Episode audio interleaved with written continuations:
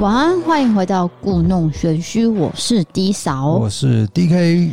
呃，我们最近呢有很多新听众跟新观众，所以我们先简短讲一下我们的节目流程，对，让新听众有一些预期，说接下来你会听到什么样的故事内容。对，第一个部分就是案件的介绍跟讲解分享这样，第二个就是不离开杠，是网友投稿，然后分享心情啊，还有。接下来就是讲到赞助的朋友，我会一一的唱名。对，大概就是分成这三部分。嗯，那今天我们要讲的是一个美国的悬案。没错，它是发生在二零零八年五月，年仅十八岁的约书亚，他只是去散步，然而却意外失踪，再也没有人看过他了。一直到七年后才挖掘出真相，但是还有很多未解的谜团。是的，约书亚马杜克斯，他是十八岁的青年。然后我们以下简称为约书亚，他是居住在科罗拉多州的伍德兰公园。那这边的人口大概是七千两百人，居民是被四千平方公里的森林所围绕着，算是一个小镇呐。啊，主要是由自然景观去、嗯、呃，这个就是没有那么繁荣啊，就是很大自然那个感觉。对，代表说房子跟房子中间可能离很远。约书亚身高约一百八十公分，体重是六十八公斤。他的个性是比较随和，然后具有创造力，留着一头长发，然后会弹吉他。在学校，他其实因为他很聪明，所以他很受欢迎。然后也因为个性随和，人缘非常好。哇，听起来就是蛮帅的一个人啊！嗯，至于家庭状况，我大概说一下。他的父母亲是离婚的，那约书亚跟爸爸还有两个姐姐是住在一起的。二零零八年五月八号，约书亚就跟姐姐说：“诶，我要去户外走走。”那因为他平常就有这个习惯，他也热爱大自然，所以他出门踏青是很平常的事情。约书亚在跟姐姐说声再见之后就出门了，但是没有想到这是最后一次跟姐姐对谈的时机。对，这不是异常的状况。对，去大自然走走是对他们来说是一个常态。可是问题就是他为什么一出去就没有回来？对，就是约书亚本来就是会常常出去，可是这次却没有回来，原因到底是什么？就是要接下来要讲的。那天晚上呢，他没有回家，那他姐就想说，是不是诶要去某个朋友家过夜？可是到了第二个早上来到，约书亚还是没有回家，所有的家人都很着急。那最后父亲呢决定要报警，就说是约书亚是不是失踪了？那警方首先调查了附近区域，就在这个树林里面严密的搜索，可是呢。完全一无所获。嗯，好，反正就日子一天一天的过。其实对家人来说，这些就是算是一个很折磨嘛，因为你找不到家人，超级煎熬。如果你是呃，比如说家人怎么样了，你还知道一个结果。问题是失重状态是最没办法，就是你你不知道他怎么过怎么样，知道吗？对，就是因为未知，所以你更害怕嘛。再怎么样伤痛，你人还是要继续前进。所以约书亚姐姐就找到一种心理安慰的方式，也就是打从心里相信弟弟。是去树林的深处，过着离群所居的生活，就是哎、欸，不告而别这样。这讲起来其实很心酸啦。对，然后再来就是说到，呃，其实他性格不是随心所欲嘛，只愿意活在当下，然后不喜欢遵循这种世俗的规则。也许他制造了假失踪，然后当了真隐士，每天可能就弹着他心爱的吉他，然后这样过生活，完全与世隔绝。对，与世隔绝。因为你失踪的家人会这么想，因为就是有一种寄托，他不是过世，对哦，他只是藏起来了，对对对，就躲起来，对，往这个方向想。对，那另一个姐姐是认为说，约书亚可能是在美国的某个小镇。成家立业，因为他拥有音乐才能，然后文笔也很好，搞不好呢，他以匿名的方式去写出一个很成功的小说，然后过着不被打扰的生活，然后或许约书亚也成家立业了，之后可能会带着妻子跟小孩回到家里面。是，就是抱持一个希望。对，那警方呢就清查了所有可能的区域以后，就认定这个案件呢没有任何犯罪的事实，所以定调为失踪。好，几年后，约书亚的家人就搬离开这个原本住的地方，可是这个家呢也没有卖掉，为的就是说有一天约书亚可能会推开家门，说我回来了。对，很多失踪的家人都是。会保留原来的地址，就算你搬走了，那个家还是不会卖掉。就是希望那个孩子，呃，有一天能够回来。对，好。然而七年后，一家人还是抱持着希望，可是随着一位建筑商的发现而破灭了。也就是约书亚身体被找到，过程可以说是相当曲折，而且带点离奇的诡谲气氛。是的。这都要从二零一五年一名叫做查克·墨菲的营造商说起。他拥有一座非常老旧的小木屋，然后是坐落在一大片的土地上。那查克的弟弟呢，原本是居住在这间木屋里面，一直到二零零五年他搬离开这边，然后一直到荒废，然后年久失修的状态，看起来就是诶、有点颓废阴森，甚至偶尔查克前来看的时候，都会闻到那种诶、动物的臭味。嗯。就是尸，那类似尸臭味的味道嘛。就我记得国小的时候有一个老鼠，就是死在我们教室的附近。哇，那个真的很臭。哎呦，对对对，对，就是那种尸臭味。所以呢，查克·莫菲在二零一五年的八月，他就决定了，我要拆掉这一间房子，看之后有没有其他的商业用途，然后产生更多的经济效益。所以呢，施工人员就开始动手拆除，拆拆拆。就当他们拆到烟囱的瞬间，查克惊觉。哎，原来之前他来到这木屋，闻到那个味道，并不是什么动物尸体的味道，而是人的尸臭味。他们发现一名年轻人身体的姿势呈现非常诡异的样态，也就是在子宫内，然后像胎儿这样蜷缩。就是蜷曲啊，就是呃头有点抱脚那种感觉，哎，对，这样对折，哎，对对对，抱起来那种感觉。对，然后这时候营造商就赶快报警，那法医迅速来到现场勘验，就根据这个鉴识技术啊，去认定说牙齿哈鉴定完，发现确定主人就是约书亚了。是的。好，那在这座木屋里约书亚的家呢，竟然不到一英里。啊，也就是说，他在一英里以外，就是离家很近的地方过世。对，但没有人找到他。失踪九年七年，最后为什么会被发现在这种废弃的木屋，而且还是烟囱里面？这种离奇的事件呢，马上就引来媒体采访。是，好，那法医就对这个记者说：“呃，我们这个鉴定报告哈，约书亚的身体是没有骨折。”没有刀伤，也没有弹痕，在整个案件当中也没有任何毒品交易的迹象。这是一起让人十分困惑的案件。也就是说，他排除他杀，就是鉴定报告是这样说的啦。对，好奇怪的是，当初警方对于这个区块不是已经大力搜索了吗？为什么这栋小木屋距离约书亚的家只有两个街区，却没有发现约书亚在烟囱里面的？哎、欸，才两个街区而已，很近啊，多近？对。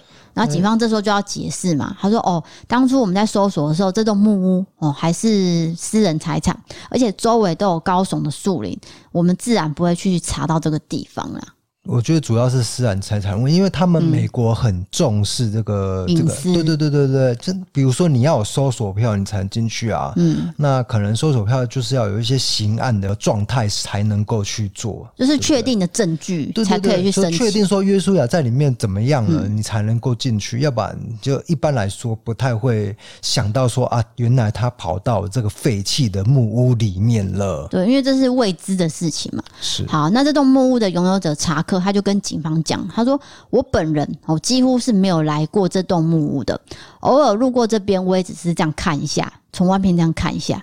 我没有想到说几年下来，看起来也没有怎么样啊。可是竟然有一个尸体。”在这个烟囱里面，是就是直到他想要处理到这一块的时候，才发现。对，烟囱的底部呢，火炉部分是被废弃的木质早餐吧台去挡住了，所以屋主跟工人在拆的时候，没有第一时间发现烟囱里面有人的尸体。诶、欸，早餐吧台是什么？就是类似一个桌子吧台卡在那个地方。对对对，一个算是高桌嘛，嘿，然后刚好就堵住了这样，所以人家会会想说，哦，那后面应该就是墙壁啊，什么什么。所以他先。把吧台拆掉以后，看到那个烟囱，才看到那个约书亚的身体在那边。对，这间木屋呢是独栋建筑，就像我们刚刚讲的，这四周都是树林，没有相邻的房子。如果当时约书亚，我们现在在想象啊，当时约书亚他可能说啊，被卡在烟囱里面，然后他求救了，可是可能任何人都听不到他的声音，就是他叫的再怎么大声，大声呼救都不会有人听到。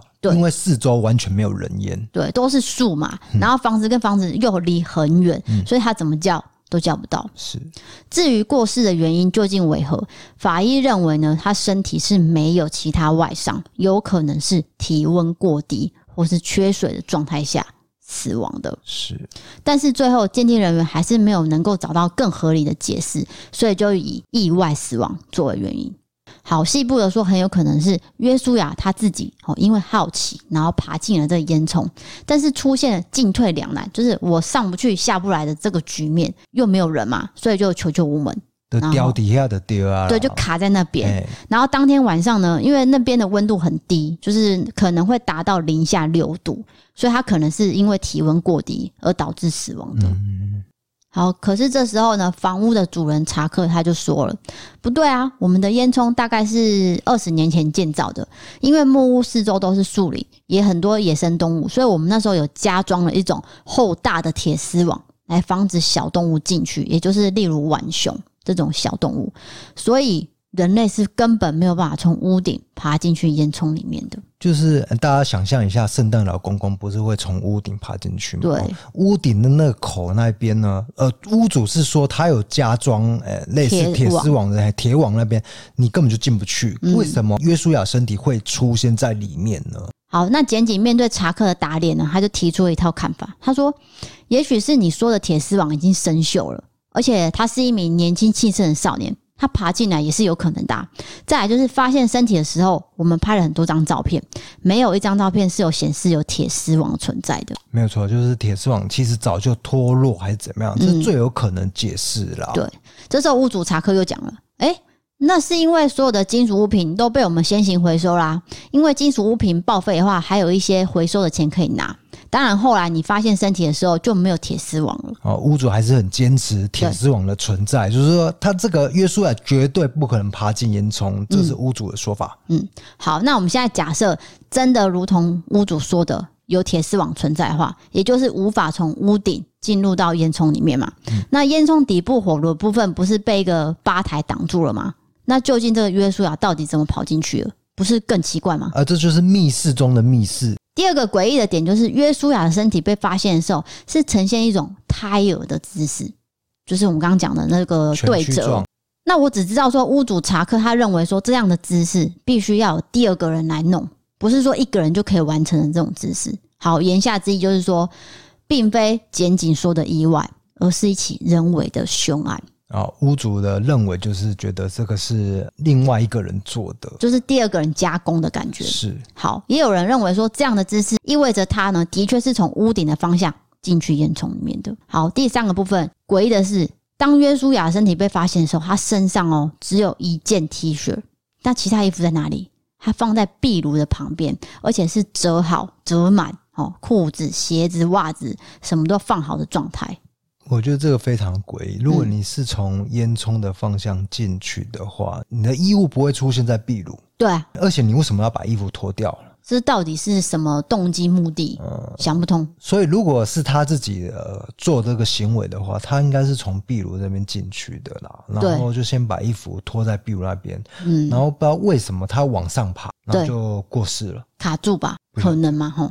好，那我们结合刚才讲的那些去思考一下，就是说他的姿势很有可能就是从你刚刚讲屋顶这样进去，可是又发现说他的衣物放在木屋里面，难道约书亚是先进去木屋脱下来之后，再爬到屋顶，然后进入烟囱里面的吗？这这个整个过程好像太高纲了，对，就是太多余了啦，不合流程啦。对，你怎么会先呃在屋内，然后去脱掉衣物，然后再爬到屋顶，然后再从那个烟囱下去呢？对。哦，很奇怪。对，好，这太多步骤了。所以美国讨论悬案的论坛也在讲这个案子。有一天呢，论坛就出现了一则贴文，他写说：“我认识一个人叫安迪，他跟我是高中同学。安迪懂得一些吉他技巧。那约书亚是跟安迪出去以后，就再也没有回来了。”好，这时候网友就去追这则贴文的真实性嘛，结果竟然发现所谓的安迪这个人真的存在哦，而且他有犯罪前科，甚至谣传安迪有向其他人吹牛说：“诶，我自己把约书亚放在一个洞里面。”哦，这样对，就是有这个传言，但是我必须说，这个传言是毕竟是网络论坛讲出来的，就是不是警察办案对办出来的，不是一个官方说法，嗯，这只是一个谣言。好，那我们综合前面所说的，可能是这个安迪逼迫约书亚跳进烟囱里面，然后再将废弃的吧台挡住火炉。但是这样的阴谋论呢，检警发表了声明，他说木屋现场没有办法证实有安迪的存在，所以我们还是以意外结案。是，就是正式的官方说法是打脸这个这个谣言呐、啊。对，所以各位，你们觉得约书亚卡在烟囱里面，到底是人为还是意外呢？我可以做一个补充了吗？哎，请说。那后来我有查到这个很多人在烟囱过世的意外，嗯、尤其是十八世纪到十九世纪的时候呢，不是以前家家户户都有烟囱嘛？嗯、因为你要取暖嘛，就大家烧火，对对对，很冷嘛，木材，你一定要烟囱去把那个那个废气排出去。久了久之，呃，烟囱会卡一层很厚的那个灰，所以呢，他们就请一些小男孩，嗯、呃，很贫穷嘛，啊，就我就给你一些钱，你去。把这个烟囱帮我清干净，结果真的很多小男孩就卡在烟囱进退两难，哦、然后就这样过世了。然后那个叫做呃体位式窒息，我不知道那个哦体位式窒息，这个英文我不会念，我自己翻成中文是这样一个 position 什么什么窒息这样。OK，也就是说，它你只要进入烟囱的话，因为那个空间过小，嗯，你会变成像胎儿状。这个符合耶稣雅的死状哦。对，我必须强调，你就是头跟脚折起来，你进去以后会变成这个样子，以至于你无法呼吸，窒息是死亡了。就是说，大人的状态下可能。就是会导致对折嘛，因为约书亚是一百八十公分，这个连小男孩都会发生。对啊，那更何况是约书亚，他长那么高，对，他是大只的，对，所以他变成对折卷曲这样。呃，我个人会觉得，我比较偏向于检警，就是意外的方式结案呐，就是可能好奇进去看而已，对对，应该不是他杀。对，这个我个人也是这样想。是啊，因为这个安迪是突然间跑出来的一个人物嘛，有可能是你也知道，网络上很多这种呃，突然间说呃，我做的，我做的这样。对，就是突然冒出来，然后说啊，那个我我认识啊，这个案子对对对，我，我觉得这个可信度毕竟比较不高啦。对，因为我们这个台湾是比较没有烟囱的。哦，没有。就是我查这个案子才知道，呃，原来有这种呃死亡方式。就是在国外有壁炉的话，就是会有这种事情发生。对，当然现在不会说付钱请一个小男孩去清理烟囱了，嗯、这是不可能的。一定有更科学的方式。那个是工业化时代了。对，哦，那个很久以前的事情。对，所以这个约书亚呢，卡在烟囱里面，他七年后才被发现。这个对家人来说也是一个伤痛，因为本来会以为说约书亚是不是好好的活着。可是听到的消息最后是，嗯，他已经过世了。对对对，还是会很伤心，而且是这种很离奇的状态。欸，我现在问你，你觉得是失踪状态对家人会比较好，还是说，呃，已经确认他死亡？嗯，这个是问题是太难了。对，因为我都不想要，都不想要嘛，因为都是一种悲剧。我只是觉得说，因为失踪状态，毕竟你那个情况是未定的，我会觉得更难过。可是失踪状态，你又可以把它想成好的。对啊，他可能在某个地方好好的过，他只是不想要理我们而已。是，是，你就安慰自己这样嘛。可是死亡就真的说生命结束了，没有错。这每个人对这个事情的定义不一样，所以我们也只是讲我们的看法而已，不代表每个人都一样。OK，好，我再补充说明：如果你去 Google 搜寻烟囱，然后再搜寻窒息这两个字，你会跑出来一些呃新闻，你会看到。嗯就算二零二零的现在，也有人就是跑到烟囱然后窒息而亡。嗯，都是意外吗？对，都是意外。Okay. 嗯，不会有人去这样子自杀吧？不会，不会。我觉得是意外，哦、就是有点好奇，然后或者是不小心摔进去，还是怎么样？哦、你追溯起来，你不知道为什么这个人会跑进烟囱。对啦，反正跑进烟囱这件事情真的是很危险的，因为那空间过小了。嗯，就是我们这样子想起来，动机就是比较像是刚讲的好奇，纯粹好奇好玩。嗯而且他又是一个青年嘛，就是觉得说里面是不是有什么东西啊？看一看，这样就不小心不掉进去。我觉得就是有点鬼屋探险的感觉。嗯，那是一个废弃的小木屋嘛，所以我今天约书亚，我我现在去就是树林间看到这间小屋，那我就闯进去看。嗯，那就可是我觉得有一点没办法解释，为什么衣服脱在壁炉？哦，这才是重点。对，因为你整个动线是不符合的，你怎么会先脱衣服？这个迹象从屋顶上面下去的啦，哈。对，那你衣服脱在壁炉这样子动线根本就不符合，就是太搞纲啊！就是放了之后，然后再去屋顶下来，然后再壁炉。不是用东西挡住吗？这到底是怎么一回事啊？我帮大家做一个整理哦。首先，他的死亡状态是符合烟囱窒息的。对对对对对，这个就是蜷曲状，像一胎儿这样子，整个缩起来，这个是符合。但是问题是我无法解释，就是说他把衣服放在壁炉这件事情，为什么要脱下衣服？然后脱下衣服，为什么你要跑到屋顶上再从烟囱下去？无法解释。对对，还有包括就是用吧台挡住嘛。到底是谁挡住？是他自己吗？还是有第二个人呢？对，这都是一个未解之谜，所以这是一个美国的悬案。总之，就算发现身体，我们还是有一些无法解释的地方了。对，那今天的这个案件悬案就讲到这边喽，接下来就进行到不会离开更的时间。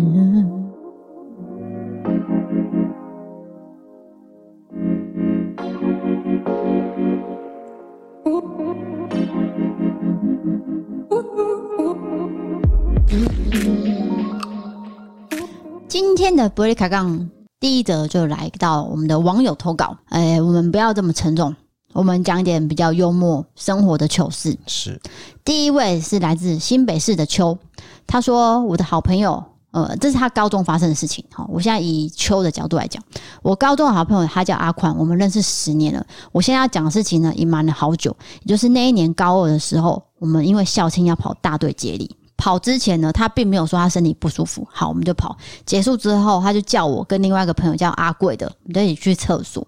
然后他就说：“哎、其实我刚跑的时候不小心就是放了一个水屁。”他就自己承认这件事，可能我拉在裤子上了。然后当下呢，我跟阿贵就笑到不行，就说：“好好，你要我们帮你隐瞒好，我就我们都不讲出去。好，这是一个秘密。”好，之后他就进厕所了。阿宽再出来。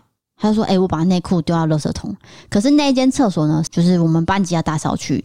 等到打扫时间到了之后，有个同学他就打扫到那一间厕所，然后清垃圾的时候，他说：‘哎呦，怎么会有一件内裤？’然后阿宽就是他本人嘛，阿宽他就说。”哎、欸，怎么会这么恶心啊？然后我就想说，那不是你自己的嘛？你怎么会演的好像是别人的事情？然后就好像跟大家一起起哄这样，然后大家就说：“哎呀，好脏，好恶这样。”他就演的跟别人一样，你听得懂我意思吗？我知道，就是 嗯，无关这样。我觉得这个就是我会做的行为啦。就是，呃、欸，如果当发现这个事情已经不要看的时候，我会跟大家说：“哎、欸，怎么会这样？”对，我我我也不晓得啊。就是一起演着，好像对，很离奇。是。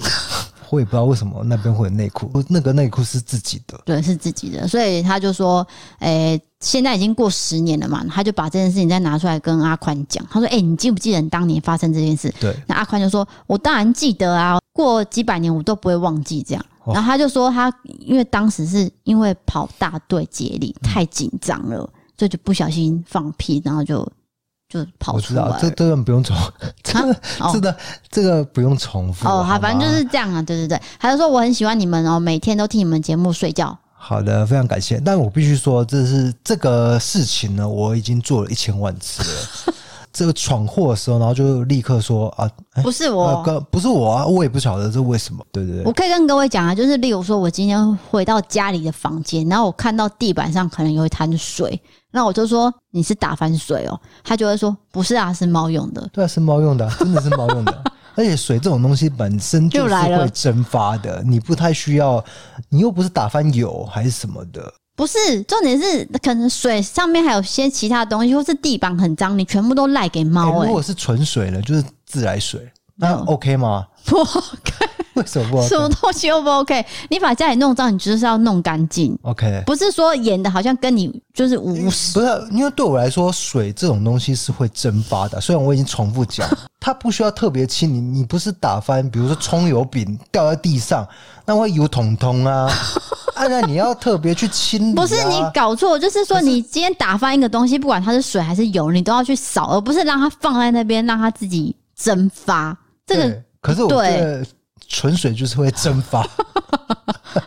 好的，如果各位有人跟他一样，就是放的东西点，呃，就例如说打翻东西。欸、我我要讲一个比较黑暗的，就是我以前在职场呢，我有放一个黑函 去黑呃一个长官这样，对对，那就是那个长官制定的政策对我来说比较不利，那我就放一个黑函，然后 我就说 I don't know，不是我放的，类类似这。你确定他不会看这个吗？不会，不会，不会，不会有人听的，不会。我没有讲的很明确是什么东西嘛？OK，好吧。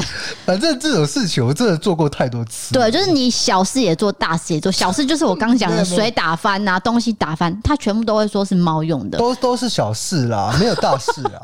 那对我来说，那个真的是，我觉得是替天行道了。哎，对，替天行道。真真的真的，我觉得他做的这件事情是非常不公平的。我我有点扣头，你知道吗？什么叫扣头？就是你额头这边会秃的啊，对，秃一块，不是秃头啦，是。凸出来的凸啦，就是往前长一块。我知道，我是扣桃啦。嗯，就是你这个叫做反骨，反骨男孩的反骨啦。你不是不相信玄学吗？什么时候又突然间跟我了解面相了？可是真的，我真的是扣桃，然后我真的又没办法接受任何的指挥、指令，不合理的指令，我我会立刻反弹的，然后我会用尽一切的，就是嗯。了解我意思吗？然后用完再就说 I I don't know。对，就是骗我说是用猫用的。不是不是不是，那真的是猫。你说那一次真的是猫打翻水。那因为我那个是纯水嘛。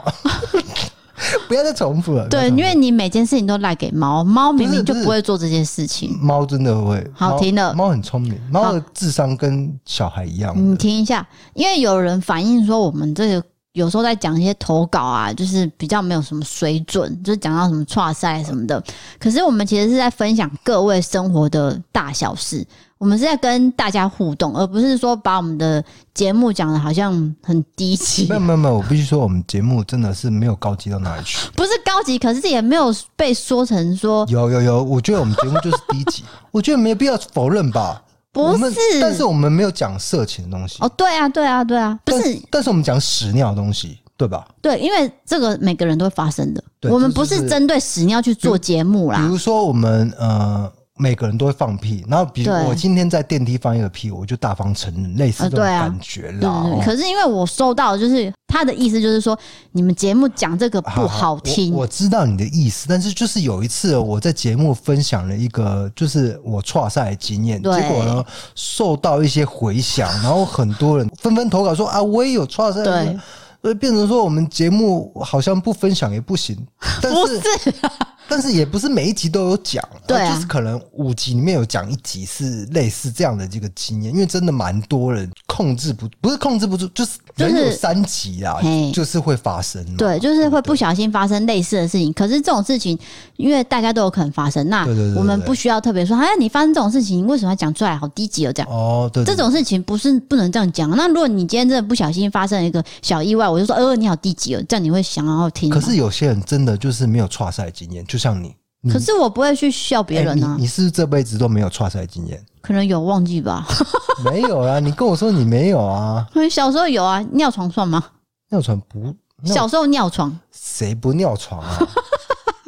可是我尿完床，我都不承认、欸。可是我我记得就是特别印象深刻，一直谈挫赛可以吗？好，我印象深深刻、就是。大家要关了。有一集就是有一个人投稿，就是他是面试的时候挫赛，对，你还记得？在美国，我觉得那超糗的。对，那是一个女生哦、喔。然后她裙子全部都脏了。对对对，好，我们接下来要讲。好，我们接下来要讲的是上次我们讲到那个有关诈骗集团嘛？那我不是差点被一个前同事骗那个投资的基金嘛？是。现在有一个女生，她就分享她那天接到诈骗集团的电话，这个人叫做北漂少女大毛毛。他是来自台北，北漂的应该就是他可能南部上去的哈。他说，活了二十四年的我，终于在前阵子接到诈骗集团电话。二十四岁好年轻哦，我也想回到二十四岁。八年级生啊，是。好，他就说那天接起来电话，哎、欸，喂啊，因为他在外面很吵，就被挂断了。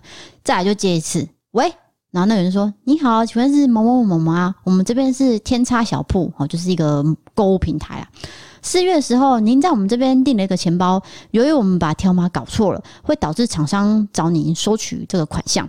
四月买的东西，六月才来收款，这时候我就觉得听起来一听就知道是诈骗。嗯，这个骗不了年轻人的，这跟年轻人无关，大家都有可能会被，大家都有可能这样。我不，我不能这样讲，没错。嘿，然后诈骗集团就接着说，我们这边查询之后，发现你当时是选择 Seven Eleven 货到付款，用现金取货，对吧？呃他就说，嗯，对。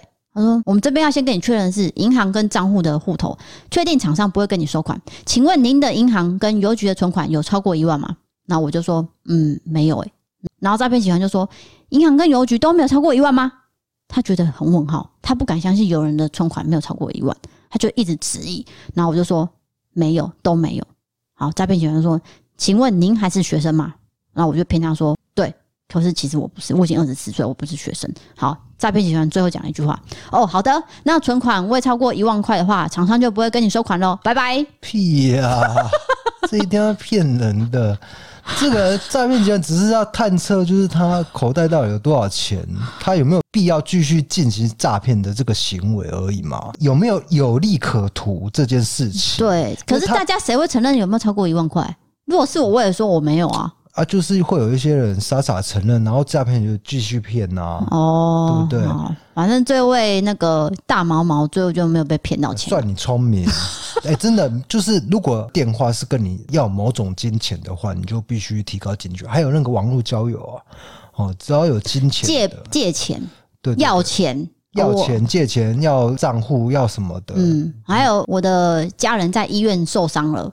你可以帮我干嘛干嘛吗？那个也不行。对对对，听起来都很诡异。欸，这个尤其是发生在这个网络交友，他都会说我怎么样，突然遇到一个，因为我每天都跟你聊，每一天，我每个晚上，你就会觉得啊，我掏心掏肺，对，跟他有一些感情。那他突然有一天就是车祸了，还是什么的。嗯急需一笔钱，我月底会还你，这样子，他会类似这种情况。应该说，他平常就会先建立一个值得同情的角色，例如说，我妈妈长期需要洗肾，嗯，好，我弟弟呢，呃，他有那个自闭症在治疗，哦，铺一个长梗，对。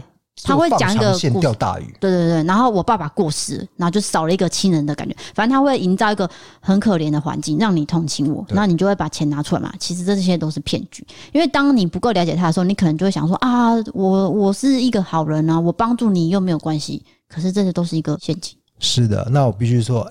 哎、欸，不是网络交友就是不好的。对，我也有看过网络交友修成正果。你已经讲过了，这件事我讲过，一模一样的话。是啊，没有，我现在就是特别讲，我们现在不是说这个东西不好，这个东西我们没有否认啊。我觉得这是一个呃时代的一个演变啦，就是以前会有那种纸笔交友啊，你知道吗？笔友啦，对不对？我有啊，你也太……我不是讲过吗？我说我在那个啊香港。跟香港的朋友写信啊，哦，就是交换那个。哦、抱歉，抱歉。怎样？我没有，抱歉什么？我现在有点嘲笑到你。不会啊，不知道，我忘我忘记了啦。好好还好吧。OK OK。我上次说我用 ICQ，然后就有网友笑说：“哎呦，你用 ICQ，你应该几岁几岁？你们这些八卦人，不要再探测几岁了，好不好？”ICQ 就是我很小的时候在用的啊，那时候才刚发明啊。为什么 ICQ 之前你还会用笔友啊？这也太老了吧！你是？网络，你注意一下你的话。你网络时代之前就有交友。等一下，你听我讲，你上次说四十岁以上都是那个长辈被反映的啊？这样，四十岁以上怎么是长辈呢？四十岁是青壮年。对啊，你讲说是长辈啊？啊，对对对，其实我离四十也没有多很远呢。对，你可能必须为这句话负责，因为有些人会很在意说，为什么我四十岁我就要被讲长辈？好好，我道歉，我道歉。抱歉，也有时候有用词真的是因为我就不当，就是跟老婆在聊天，并没有说想到说啊，现在听众在听这样，就是有点状况外啦，我也不知道怎么说你。对对对，哎、欸，你有时候也会你没救了哈？因为你有时候也是讲了很多政治不确 正确的东西，都被剪掉了。不是啊，有时候我会觉得说好像也没什么，可是最后剪完发现。可能会被人家误会，对，这重点是会会被误会。可是我心里没有这个意思，所以我讲一些不对的东西，你都把我保留进去。反正你又不怕被攻击，呃，好好好，对啊，爱你的人那么多，是吧？好，接下来进行到 这很敷衍。接下来进行到这个赞助的部分，我们要来一一的唱名了。好的。这个是来自 PayPal 的新加坡的朋友，他叫做 Lin，他写说：“加油，DK D 嫂，你们好棒，加油！”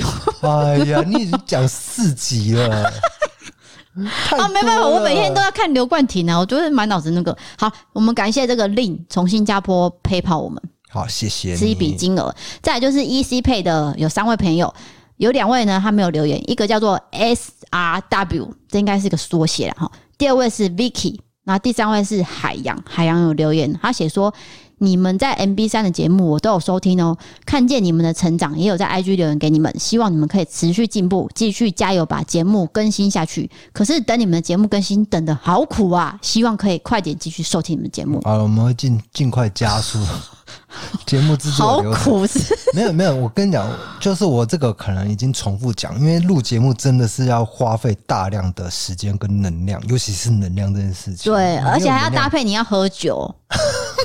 我喝酒，然后还要搭配他的心情。不是不是不是，他是一个很情绪化的人。不是不是不是不是不是不是不是这样子，我是一个很理性的人。哦 我对数学很精通的，然后我也不会说啊，因为我们现在要录影，就说跑去喝酒还是。有，你就是这样啊，各位应该大家都知道吧？没有没有没有没有。呃，看有没有酒商在听我们节目。基本上就是滴酒不沾的。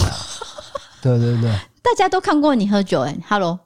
你的节目，你不要再乱讲了，啊、你不要脱稿啦，快点继续照 run down 啊不要乱讲。下一位是来自郑浩的，其实郑浩我讲过，可是我漏了他的留言，这些都要补回来哈，因为这些人都郑浩这个名字我是有印象的，最好是真的啦，他有资助啊。好了，他写说之前是在墨镜哥影片后被 YouTube 推过来的，从 DK 一个人讲案件到开始看到 D 扫走入荧幕加入主讲。因为妈妈很喜欢看刑案，从小就跟妈妈一起看，那我也很喜欢。好不容易看到台湾有 YouTuber 在做这类型的，就非常喜欢。相信没有意外的话，我会关注你们一辈子。嚯，这个 这个有有点呃蛮大的一个承诺哎，没有啦，不用啦，就是看到腻为止啦，不用说一辈子啦。这样我会有点不好意思，好害羞。好，他写说、啊、关于低扫常常被低肯。D 肯 关于 D 嫂常常被 DK 铁粉骂的问题，我想以前从 DK 个人主讲开始看下来的观众角度看，会觉得说喜欢 DK，正因为他很普通不专业，让人觉得有种特别的亲近感。那一开始 D 嫂加入呢，常常会对 DK 有所要求，以至于节目呢就是常常有中断。然后不是很顺，这是我个人觉得各有好处。我觉得 D K 跟 D 嫂的搭配就是互补，有时候 D 嫂呢讲的或许不是很明显，那 D K 就会在旁边补充，反而感觉很不错。总之很喜欢你们，会看你们的节目，一辈子加油！好，谢谢你，正好。好，我先把郑浩的跟另外一个讲完，我再一起讲这件事情哈。好，另外一位叫做点点的姐姐，她也是年脚了哦，年脚，你要记得这件事哦。她写说喜欢你们的节目，无聊的时候都会听，两位都喜欢。不行，你一定要分出来，你比较喜欢谁？少这边吵啦！我不管，你一定要讲。你下次留言说我比较喜欢 DK 这样子，好不好？哦，接下来有四位有赞助，没有留言。不对，应该是说他们没有回留言，因为我们的窗口呢有跟他要留言，可是他没有回复。所以各位只要在 MB3 赞助的朋友，记得要去收 email。好，那接下来就有四位朋友叫做嘉玲、世宏、俊宏、正良。那我们要讲一下，就是二九九跟三九九的方案，我们有特别做这个电子报，还有还有一个很重要的东西叫做私密社群。私密社群听起来。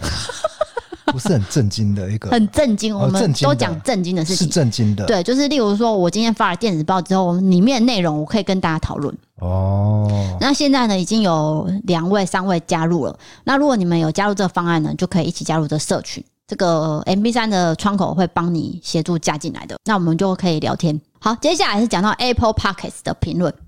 这个人叫做如果你懂我有，他写说无意间呢看到你们的节目，那因为我是美容业，暂时就停止工作了。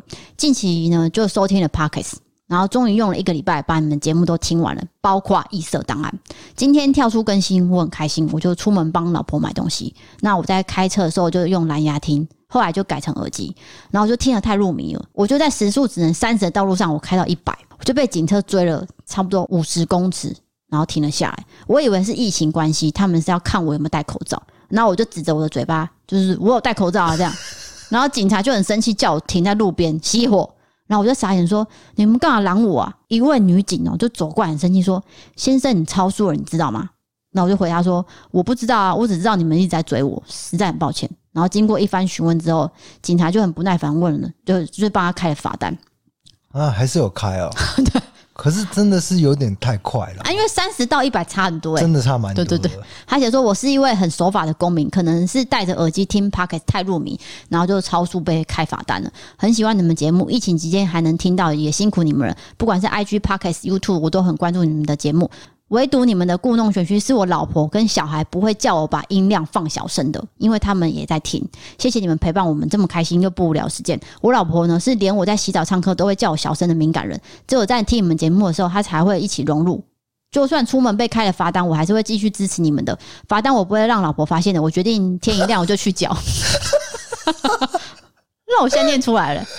我觉得这个夫妻之间真的是有时候会有一些事情，就是不会想要让另外一半知道。不是因为他这个太扯了，他是听 Podcast 然后听到超速，这笔钱可能也蛮贵的啊。这个时速一百根本就是高速公路的速度，他可能踩踩到底是不是？对啊，那个是限速三十，也就是说那一条应该是小路。或者是市区，对不对？对市区的路就是对对对，哦，就是民宅区域之类。这位朋友，你可能是 真的不要开那么快，好不好？要设立啦，设立。啊，警察执法也辛苦了，好不好？对对对，大家都辛苦了。那我知道你就是，诶、欸，美容业就是，你知道，关报接话。不是因为美容业的关系，那希望赶快能够恢复正常的生活，就整个社会都恢复正常。可是呢，我觉得恢复正常生活，大家是要一起努力的。就是说，你不要再去群聚，要打麻将，然后拉 K 派对，或者是喝茶。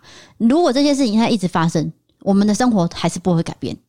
这件事情是要大家一起努力，而不是少数人在努力。对，我那我也希望就是疫苗能够顺利的进来，不要被一些事情给卡住 哦。我没有没有讲什么事情了。好的，下一位是木塔一二三，他写大推帮补写，酸民真的不喜欢就不要听，不要以为自己是评审。好，这个等一下我接下来讲。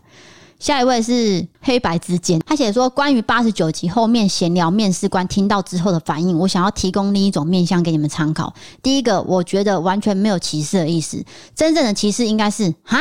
你是同性恋哦之类的反应，这种才像歧视。第二个，我是面试官，我会问这个问题，是想要从中了解你的想法、意向跟野心，还有适合给你怎么样的环境工作，还有适合安排，或是你能从中给我的更多讯息。结果我只回到了一个公开出柜的答案。我第一个感觉是。你比较隐私的事情，就不要拿这件事来证明自己。第二，这件事情就是，就算是加分，也不会加到多少分。说白一点，这问题的答案呢，意味着你有多适合这份工作。第三，对于一个没有性别歧视的人来说，这件事情真的是小事。勇敢做自己，本来就是该努力达到的事情，而不是值得拿来炫耀为成就的事情。第三，它是应征企划，那这工作常常需要沟通协调。这问题跟反应呢，很有可能是面试官要来测试受试者面对出乎自己意料的事情的反应跟应对。结果面试者呢，蛮玻璃心的，就没有去深入思考，之外还拿到网络公审。或许低少有类似的情况经历，但不应该完全把自己的经验对应到别人的事件里面去偏颇，认为面试官一定是怎么样的人。可以多方面的去猜想或讨论会比较好。哎、欸，我必须说，我当时就是讲两种情况，就是这件事情爆发出来说，哎、呃，大家可以去听八十九集啊，嗯、反正就是有两种声音嘛。那你这是属于这一类的声音，还有另外一种声音这样子，我觉得没有谁对谁错，哎，对啊，没有谁，我我觉得没有说一定是他对他错这样子。哎，就而且我可能当时没有表达很好，所以你可能会觉得说我把我自己的经历套进去。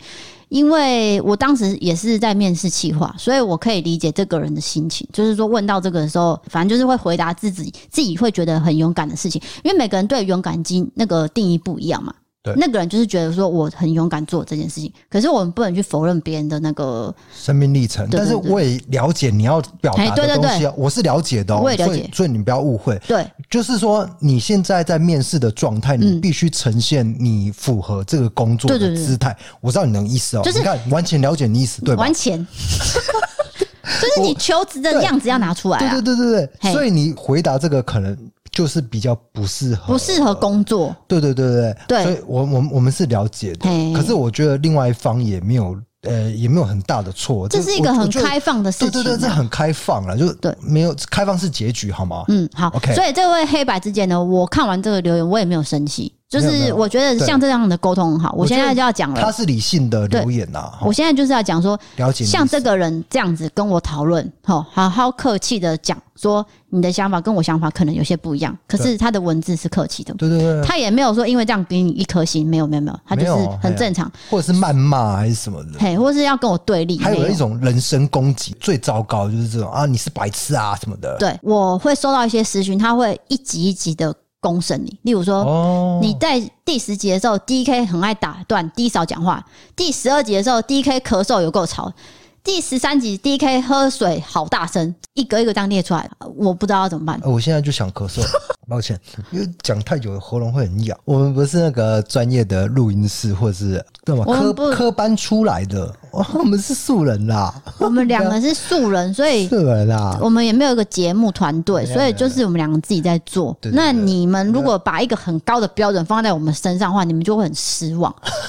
这这真的没有对啊，因为我们就是两个人啊。你如果有在看有在听，你就知道我们就只有两个，我们连小孩都没有，我们只有毛小孩而已。对，所以我们节目就是这样。也许你就会觉得说，哈，这么烂哦，那你就不要听嘛。没有，就是不要，不是不要听了，啊，你你太冲了，就这样子，不喜欢不就不要听吗？不是不是不是这样子，不要这样。那不喜欢要怎样？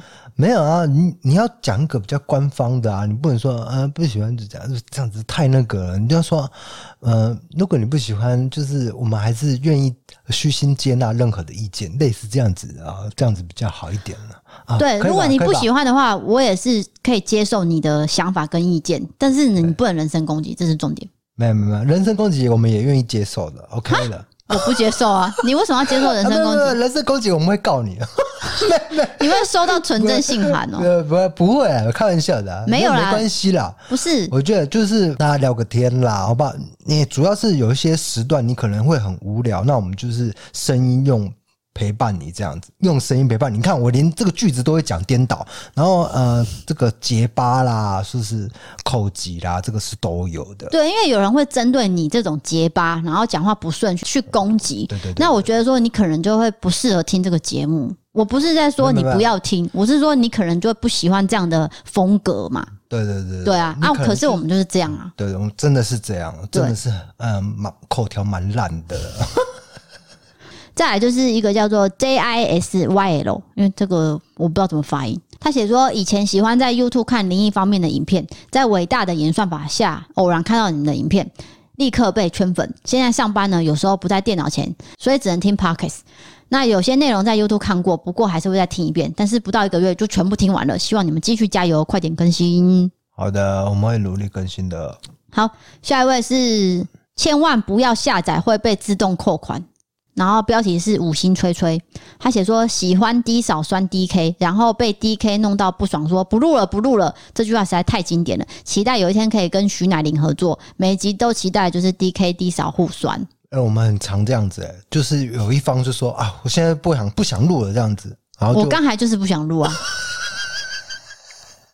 因为你攻击我，就在五五十分钟前发生过，就是你攻击我。我讲那个，讲一个就是会惹怒他的点，然后他不是不是说我很容易惹怒，是他讲话很没礼貌，没有可能就是酸到他一个点，你会没办法接受，没有追准，然后他就立刻说：“我现在不想录了，我现在不想录。”是不想录啊？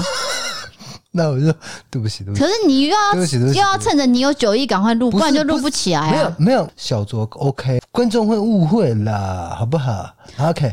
那我们之后呢，会有一些就是团购的东西，例如说我们会争取到一些比较便宜的价格啊，然后一些好吃的东西会跟大家分享。那希望大家可以就是点我们的文字资讯栏，我们这边会有一个连接，点过去呢就会有优惠的价格。对，我必须说，我就是比较精打细算一点，因为我金牛座比较抠啦，比较抠啦，就是啊，CP 值讲求啦，对。有一个东西呢，就是大卖场卖多少钱呢？两百五十块，我们这边争取到就是一百六十几块。对，反正就是团购价啦，团购价。对对对对。那之后就会陆陆续续，可能每个礼拜啊，或者两个礼拜就会有一次这个团购。大家有兴趣的话，都可以加入我们。那如果你喜欢我们的 Podcast，欢迎追踪留言跟五星评论，或是到 MB 三 App 有一些呃各种方案都可以加入支持，然后或是留言按赞，我这边都会去看哦。好的，那今天节目就到这边喽。你为什么不接？什么啊？现在都要我先哦。现在节目流程都是我先讲。不是，不是，现在这样，我我是做一个结尾啊。啊，对，你就说我是 DK 啊。哦啊，好好。哦什么啊？又不是第一天录。不是啊，我我想说你会接什么？那今天、就是、我刚刚已经讲过了，我说欢迎追踪留言五星评论。我不好，好的，那今天的节目就陪伴到你这边了。我是 DK，我是 D 嫂，我们下次见，拜拜。take it back. This is not the place or time. Settle up your bones and drive and hope. I can hope. Turning through the endless signs, burning up the engine lights.